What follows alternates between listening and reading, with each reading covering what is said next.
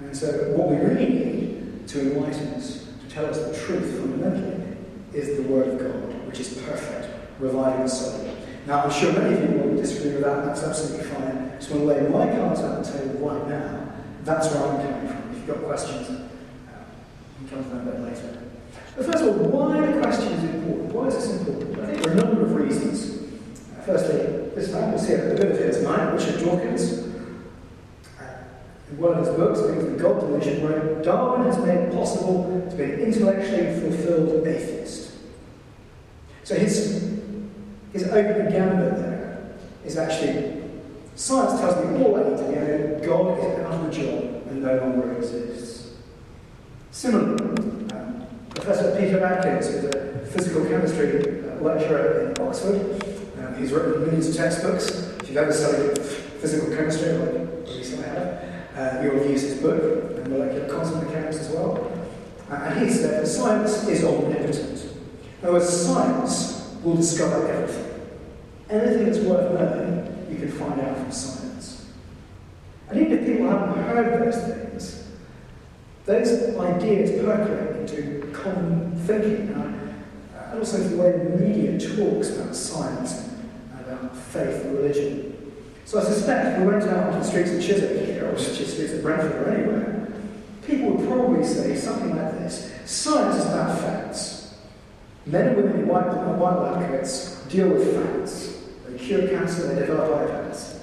Religion, that's just about faith. It's about believing stuff we, we don't really know, can't prove. It, it's, about, it's about values, perhaps, not about facts. I think that's a kind of common discrepancy. And the kind of idea that science can or will explain everything. Everything's really important, so we don't need any more. I think that's the way most people um, would think in this day and age. And that's very crucial because perhaps as that shows, science is a power word in our culture. Science is a power word. If you hear scientists say, or in a dinner party conversation, someone says, oh, scientific study has just shown, then all of a sudden people will pay deference to that person that view. Now, I'm not saying that's entirely wrong. I'm a trained scientist myself. I think science is a good thing. I love it. We'll hear more about that later on. Um, so don't hear what I'm not saying. But in our culture at this time, science is a power word. And so that's why a lot of Christians can feel on the back foot when they hear people talking about the age of the universe, or the origins of life, or evolution, or whatever it is. Uh, science is a power word. Uh, and yeah, we can be pleased with that. It's good for breakthroughs against cancer and against dementia. It's good, I can use a laptop, and you don't have to have a flip chart on my handwriting. Believe me, that's a good thing. Um, let's get into what these words actually mean. So, what does faith mean? Where's the, it's about it's about values, perhaps, not about facts. I think that's a kind of common discrepancy. And the kind of idea that science can or will explain everything. Everything that's really important, so we don't need it anymore. I, I, I think that's the way most people um, would think uh, in this day and age. And that's very crucial because uh, perhaps as that shows, science is a power word in our culture. Science is a power word. If you hear scientists say, or in a dinner party conversation, someone says, Oh, scientific study has just shown, then all of a sudden people will pay deference to that person and that view. Now, I'm not saying that's entirely wrong. I'm a trained scientist myself. I think science is a good thing. I love it. I'll hear more about that later on. Um, so don't hear what I'm not saying. But in our culture at this time, science is a power word. And so that's why a lot of Christians can feel on the back foot when they hear people talking about the age of the universe or the origins of life or evolution or whatever it is. Uh, science is a power word. And, and yeah, we can be pleased with that. It's good there are breakthroughs against cancer and against dementia. It's good I can use a laptop. You don't have to have a flip chart with my handwriting on. Believe me, that's a good thing. Um, but let's get into what these words actually mean. So, what does faith mean? Well, I went to the, uh, the ultimate dictionary, the one on my i Apple MacBook, and it defines faith in this way a strong belief in the doctrines of a religion based on spiritual conviction rather than proof. See what that's saying? Faith is not about proof, it's about my personal conviction. It's about values, what I think, not about actual reality and evidence and proof. Richard Dawkins has perhaps been more provocative in the way he puts it. Faith is belief in the absence of evidence, even in the teeth of evidence. Uh, and that, of course, is a great straw man for him to set up in his books. Um, but is that really what Christians mean when they talk about faith? I noticed Webster's dictionary online uh, talks about belief, there using Dawkins' word as may suggest going along without careful thought. And isn't that how a lot of people, maybe some of you here, think about religion or the Christian faith? It's really going along without proper thought. Uh, if that's what you think, I, I hope tonight I'll encourage you to think differently. Because that is not what I think. More importantly, it's not the way the Bible uses the word. Um, so, what we're going to look at now is kind of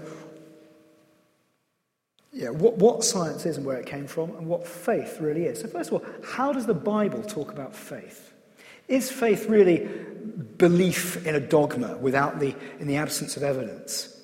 Well, that is not the way the Bible talks. So, for example, Luke chapter 1, one of uh, the longest account of Jesus' life. Uh, Luke, who was a doctor himself, uh, writing, says this at the very start Inasmuch as many have undertaken to compile a narrative of things that have been accomplished among us, just as those who from the beginning were eyewitnesses and ministers of the word have delivered them to us, it seemed good to me also, having followed all things closely for some time past, to write an orderly account for you, most excellent Theophilus, Theophilus being the guy he's writing to. Why did he write it? That you may have certainty concerning the things you have been taught. That you may have certainty concerning the things you have been taught. In other words, there's a lot of stuff out there, Theophilus. I want you to have all the evidence in front of you. So I've gone out and been a diligent historian and gone back to the eyewitnesses, gone back to those who from the beginning were servants of the word, Jesus' phrase. And I've written down an orderly account to persuade you, to encourage you, give you confidence. We'll take another of the gospel writers, uh, John, uh, who probably wrote his gospel a bit after the others. At the end of it says this about why he's written, or towards the end of it. Now, Jesus did many other signs in the presence of his disciples. By signs, he's talking about the miracles he's shown us Jesus doing in the course of his, his account. There's only, only seven there, seven or eight, depending on how you count them.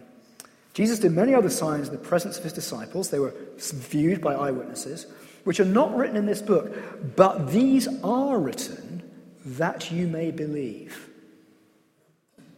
And that believing that Jesus is the Christ, the Son of God, that believing you might have life in his name. Do you see why he's writing? He's writing to give evidence to persuade. Faith is not belief in a dogma in the absence of proof, in the evidence of proof, with a, you know, in the teeth of proof. It is not holding on to something because I think I must do. When the Bible uses the word faith, it's talking about trusting someone who has shown himself to be trustworthy. Faith in the Bible is trusting someone who's proven himself to be trustworthy. Now, think about, think about your general relationships. If you're married, do you trust the person you're married to? I imagine you do. If you don't, I'm sorry. That, that would be a bad situation to be in. So I mean that in all seriousness. I realise that marriages don't always work out. Or think about when you go to buy something on Amazon, or when you go to try and find a plumber, or when you go, as I had to a couple of years ago, to find a builder, what do you do? Well, in my case, I spoke to uh, a guy I just met who put me in touch with somebody who his sister had put him in touch with. Rianne's at the back there, hence this story is fresh in my mind. And he came in, as I was told he would do, did a fantastic job for us. But I had to trust, I could trust because of the evidence I'd seen, and because of the relationships I'd built. Or as I say, you go to order something online, you look on eBay, you look at the reviews of the, the sellers, don't you? Can I trust this person if I send them my money? See, trust is at the heart of faith. Faith isn't something abstract idea. Faith in the Bible is trusting someone who has shown themselves to be trustworthy. And that means it is relational. It is about a person. It's not like Star Wars, you know, feel the force, Luke. It's not that. It's not some kind of impersonal being out there. I mean, true in Hinduism, um, any god you might believe in is part of an impersonal being, but not in Christianity, not in the Bible. It's relational, it's about a person. The other thing to say is it is rational, it's based on evidence, it's not a leap in the dark. It's not a leap in the dark. And that's suitable. That's because, in terms of the whole Bible story, God made human beings in his image, we are told. I mean, we in some way represent and show what God is like. And part of that is God is relational. Father, God in the Bible is a Trinity, Father, Son, and Spirit. There is a relationship there, so we are relational. And part of it is God does things in a rational, organized way. And so we are rational as well. So that's what faith is. Faith is trusting someone who has shown themselves to be trustworthy. And that's why, hopefully, from now on in this talk, I'm not going to talk about science and faith, because that's a sort of that's a straw man. Talk about science and Christianity, or science and the biblical worldview, the picture of the world the Bible paints for us. So, what is science? Well, again, I went to the, uh, the great dictionary on my MacBook, and it says um, science is the intellectual and practical activity encompassing the systematic study of the structure and behavior of physical and natural world through observation and experiment. Well, that's, that's a pretty good definition, um, but perhaps it doesn't cover everything. You know, what do we do with those observations? We tend to try and formulate them into to models and laws and things, don't we? Hence, we have laws, laws of thermodynamics, the law of gravity. We have models which are constantly run through computers these days to see what may or may not happen.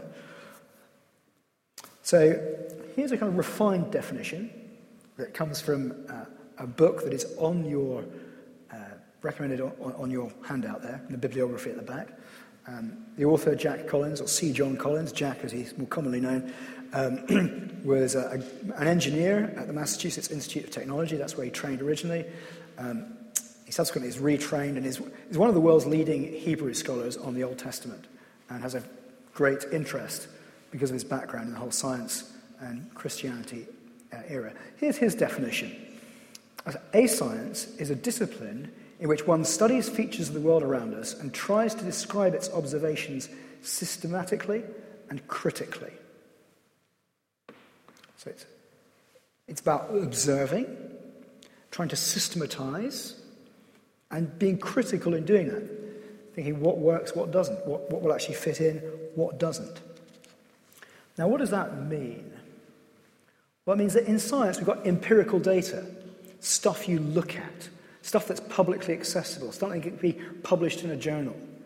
When I was working on my master's, it wasn't very interesting data, but it was data all to do with nuclear magnetic resonance and whether there was such a thing as a dynamic phase shift in spin three half nuclei. I can't even remember what that means now, to be honest. It's such a long time ago. And it made, didn't make much sense at the time. but there's empirical data there. It can be looked at by everybody. There's discursive reasoning. What, what's that? That means um, putting our reasons for things into words that can then be discussed to defend them or to articulate them. And that means it's subject to the principles of sound thinking and reasoning, which is a sort of obvious thing, really, but you can't, you can't suddenly say black is white. That makes no sense. You've got to be logical and rational about it. And of course, that's where the, the power of, of science comes from. The other thing to say is it is a human activity. Now, as human beings, we, we'd love to think of ourselves as being objective, don't we? But actually, we can't be. We can't be, because we, we all stand in a particular place in space and time, and so we come loaded up with a whole bunch of ideas which we probably can't even articulate. So, your kind of natural view of the world, as uh, people are imagining who've been in West London for a while, is probably very different to the natural ideas of someone who's grown up uh, in a village in Afghanistan or something. That's because of our cultural backgrounds are different. And none of us are truly objective. And so what we have to do is, is what philosophers would call distanciation. to separate ourselves as much as possible from what we're observing, try and be as neutral as possible. Um, because the fact is, actually, no scientists are truly neutral. We all get bought into certain ideas. I don't know if you've ever seen the film The Theory of Everything about the life of Stephen Hawking. I've only seen bits of it, actually. But there's one particular bit that sticks in my mind where a young Dr. Hawking, I think he'd just got his PhD at the time, uh, is giving a lecture in Cambridge uh, about his, his theory that he's putting forward. And there's absolute uproar, absolute outcry amongst some of these professors. They were talking rubbish. Whoa, what's this? Why? Because they were so heavily emotionally invested in that particular idea that they had that they couldn't really allow, it to be challenged. And so it's important we try and practice distanciation when we're doing science, like distance ourselves from, from owning something, getting emotionally attached to it, but try to look at it objectively, as objectively as is humanly possible. Now, so what are the limits of science? I mean, science is a powerful thing, as we know. Um, I'm grateful for, for hospitals and the technology that exists there. I'm grateful for uh, surgeons doing operations and medics prescribing drugs. I'm grateful for the people down the road in GlaxoSmithKline developing drugs day by day and sending them out into the world. Grateful for people developing computers to make my life easier sometimes. but there are limits. So science is descriptive, not prescriptive. So science describes what happens, and because the universe works in generally a very ordered way, it can be predictive, but it can't command anything to happen. And there is a limitation. We talk about observing things as being part of science. Some events cannot be observed because they only happen once, or some things, some experiments uh, can't get back to repeating those events. So, the beginning of time, for example. Now, of course, we can do lots of experiments measuring things that have happened since, or measuring the background radiation in the universe and the speed of light and all these kind of things. And we can fit all that data into a theory, into a, a story, if you like, a theory, a mathematical story that makes sense of the data. But we can't, it's not repeatable. We can't do it again. And that's a limitation. That's a limitation. And there's also a limitation with the actual method. So uh, some would talk about methodological naturalism. So here is a quote from um, an American body, the National Association of Science Teachers. It's their description of science. Science is limited to explaining the natural world by means of natural processes. It cannot use supernatural causation in its explanations. Similarly, science is precluded from making statements about supernatural forces because these are outside its provenance. Now, you hear right there, they've smuggled in a big presupposition and a big limitation. They're saying actually, science cannot speak about supernatural. Science assumes there is no supernatural. Science assumes we are in a closed system that is purely material. There is nothing outside that system. Now that means there is there's something, which is tr- know, something science cannot do. Now that methodology is fine and good and proper, provided you recognise the limitations. The danger is when that spills over into a philosophical naturalism, which then just says, actually, there is nothing other than the world around us. If I can use a very silly illustration for a moment. When I was a kid playing football in the park, there was, you know, we didn't have goalposts. We put jumpers down either end of our little pitch to make the goals, right? Now, what did some wag do almost every game? They'd pick up one jumper and put it on top of the other. What have they just done? They've removed the goalpost so someone cannot score a goal. And that effectively is what philosophical naturalism does. It says, actually, we're not going to allow you to talk about God at all, and to take that goalpost away. So now, guess what? I'm going to explain everything. And if I can't explain it, then you just have to ignore it and take my word for it. So there are those kind of limits there. Which then leads me on to another area before we, uh, before we have a bit of a break. And that is what is the relationship between Christianity and science? What is the relationship between Christianity and science? So I want to ask you a little question. I should have asked you this before that quote went up there. Why do you think modern science as we have it today really took off around the 15th, 16th, 17th century in Western Europe. Why didn't it take off, for example, in China? Let's face it, China had a printing press a long time before Europe. Why didn't it take off in Egypt or in anywhere in the Muslim world where Muslim mathematics and, uh, and, and uh, well, mathematics particularly were far more advanced around, a around 1000 AD than they were uh, here in Europe? Why did it happen? Well, a number of historians of science would say actually the reason is the worldview that people had in, um, during the sort of Renaissance times, 15th, 16th century in Europe, which was a Christian worldview, a biblical worldview. A worldview that said there is just one God out there and he made everything. That is the starting point for science, in a way. If you've got multiple gods, like the Greeks believed in, or, or as in Hinduism, then there's no sense of order, there's no sense of purpose. There's no reason to expect there to be any kind of logic, anything consistent in the universe. Whereas the Bible's worldview, that there is one God in control of everything. There's one God who, if you read Genesis chapter 1, puts everything in its place. He's very ordered right at the start. That is the soil from which science was able to uh, grow and blossom and flourish. So here's a quote from a chemist. We've got to quote some chemists sometime. Uh, this is a guy called Melvin Calvin who won a Nobel Prize a long, long time ago.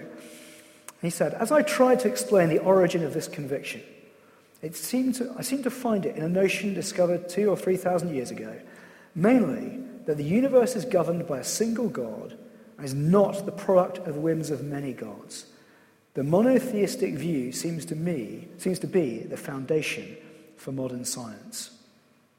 And I think that's right. I always have a little smile that uh, Richard Dawkins who has built his career at the University of Oxford, is so against the idea of God. Do you know what the motto of Oxford University is? I won't do it in Latin because I remember the Latin. The Lord is light. The Lord is light. The God Dawkins doesn't exist in, doesn't believe in. But I also want to show you Christianity is the basis for how we, or the Christian worldview, I should say, is a basis for how we can do science and why we like to do science. The basis for how we can do science in a, consi- in a consistent way and why we like to do science. Now, it doesn't mean you need to be a Christian to do science, obviously. But here's, uh, here's John Polkinghorne, who was, uh, became an Anglican minister eventually, and was actually um, professor of mathematical physics at University, Cambridge University uh, in the 1970s before going into being ordained as an Anglican clergyman and a fellow of the Royal Society as well. He said this physics is powerless to explain its faith in the rational intelligibility of the universe, simply because you cannot do any physics unless you believe it in the first place. Let me read that again. Physics is powerless to explain its faith in the rational intelligibility of the universe simply because you cannot do any physics unless you believe in it in the first place. What what's he saying? He's saying if you want to do physics, you have to actually believe that the universe can be interpreted, that the universe can be observed, and models can be built, that maths can help to explain things. If you don't believe that, you can't do it. So it's, it's an assumption that's behind all physics. And it's a good assumption. But I'd like to say Christianity provides a reason why it's a good assumption. Because Christianity says actually there is one God who made everything, and who provided, and who is a God of order. Or, or take this. Some, some people seem to think that um, people believe in God because they can't explain stuff. That God is just a God of the gaps, if you will. So, three or four years ago now, there was a program on television uh, with Brian Cox called The Human Universe. And one episode in that, uh, episode two, I believe, about 50 minutes into the recording, if you're ever watching it, uh, he was showing an island that had just been formed in the Pacific in the last few years because of a volcanic eruption. We now uh, understand about plate, plate tectonics and eruptions and all this kind of stuff. So this island now exists. Brian Cox said this If we didn't know better, we might ascribe that creation, that creation of that island, to an act of the gods. But we do know better because we know a bit about geology and we've done some science. So it comes from volcanism. So we have a mechanism for the creation of the new land. Well, in a sense, he's right. We have a mechanism to explain how that new island came up, and there's a good explanation. It's a good explanation. But where he's wrong is to think that that's all belief in God is a God of the gaps, a God to fill in things we can't understand. Now, undoubtedly, for our ancestors, many did believe in God because there were things they didn't understand. But it is a, a philosophical fallacy, a genetic fallacy, people, philosophers would say. To say if you've, if you've proven that something can arise from a, a, bad reason, then it can't be true. So here's our Richard Swinburne, uh, who is again another Oxford professor, this time emeritus professor of the philosophy of religion, of the Christian religion, puts it. He said, I am not postulating God of the gaps, God merely to explain the things that science has not yet explained. I am postulating God to explain why science explains. I do not deny that science explains, but I postulate God to explain why science explains. You can tell he's a philosopher, can't you? Using the word postulate that many times in one sentence. um, but you see what he's saying? The Christian God is not a God of the gaps. He's not a God to explain things that, that science doesn't yet explain. He's a God whose existence explains why science can explain. It explains why it's actually a reasonable thing to go and do science. That's why I want to say Christianity is the basis for how we do science. Um, I also want to argue or suggest to you it's the basis for why we want to do science. It's the way we're wired, it's the way God made us, right back in the beginning. Genesis chapter 1, first chapter of the Bible. God says, Let us make man in our own image, in the image of God after our own likeness. Let them have dominion over the fish of the sea, and over the birds of the heavens, and over the livestock, and over all the earth, and over every creeping thing that creeps on the earth. So God created man in his own image. The image of God, he created him. Male and female, he created them. So, right there, we get the equality of men and women. And God blessed them, and God said, Be fruitful and multiply and fill the earth and subdue it, and have dominion over the fish of the sea and over the birds of the heavens and over every little thing, every living thing that moves on the earth. Uh, theologians have come to call that the cultural mandate, the mandate for developing uh, the world, for developing science, for example. These are all part of the things that God made us to do. So I'd like to say Christianity provides a, a reason for doing science. I could give other examples. And it should also be noted that many of the early scientists were indeed uh, Christians. Whether that's Isaac Newton or Johannes Kepler, who spent years and years looking at the stars to come out with the, his various theories of planetary movements. Uh, a lot of early, early, early modern scientists were Christians. So let's just think briefly then, and then we'll break for a discussion uh, about what are the possible relationships between a scientific claim and what the Bible teaches. Because I'm guessing that a lot of us are here because we, we think there are conflicts and we're worried by those conflicts. So, what are the different ways the Bible and science can relate? Well, first potential way is through compartmentalization. That says actually they're in separate compartments, they'll deal with different things. So, Stephen Jay Gould, who was a, a paleontologist, I think, at Harvard, used to talk about non overlapping magisteria. So, religion deals with kind of reasons behind things, science deals with the facts. But generally, that's not true. Because generally, the Bible talks about public events, things that happened in history. The New Testament is full of references to witnesses to Jesus rising from the dead, for example or even the Old Testament. So compartmentalization generally doesn't work. In some areas, science and, uh, and Christianity can be complementary. Uh, that's certainly true of most of what I did as a chemist. The Bible doesn't really have anything to speak about um, what happens when you put an acid with an alkali. It's not of interest. It's not part of what the Bible is seeking to teach us about. Uh, and so often those two statements can be complementary. For example, if you imagine a big cake sitting here, a chemical explanation for how did this cake get here could be well, a whole bunch of hydrocarbons and a whole bunch of proteins were kind of mixed up with some sugars, and that's what we got. And of course, a better explanation would be that um, Maddie and whoever organised tonight got a whole load of cakes, including a nice gluten-free Victoria sponge I had earlier, uh, and they brought it here so we could share and eat it. Now, they're complementary explanations, aren't they? One might well be the kind of result you get if you put a bit of Victoria sponge into a mass spectrometer and see what's in it. The other is a complementary explanation, which is perhaps more helpful on an occasion like this. In other areas, there can be coordination. So science can say something, which then causes us to look, which kind of seems to conflict with something the Bible says, which sends us back to look at both science and the Bible again. So actually, what's right here? So to give an example from archaeology, um, at some point it, it, people have thought that the Bible's timeline of kings was very confusing because it talks about so if you ever read the Old Testament history books, certain kings reigning for a certain amount of time, and another king reigning for another amount of time. And if you add those things up, it seems to make more years than there are. How does that happen? But through archaeology, we've dug up some dates from uh, other nations around, and it all corroborates. You start to understand actually some of these reigns were.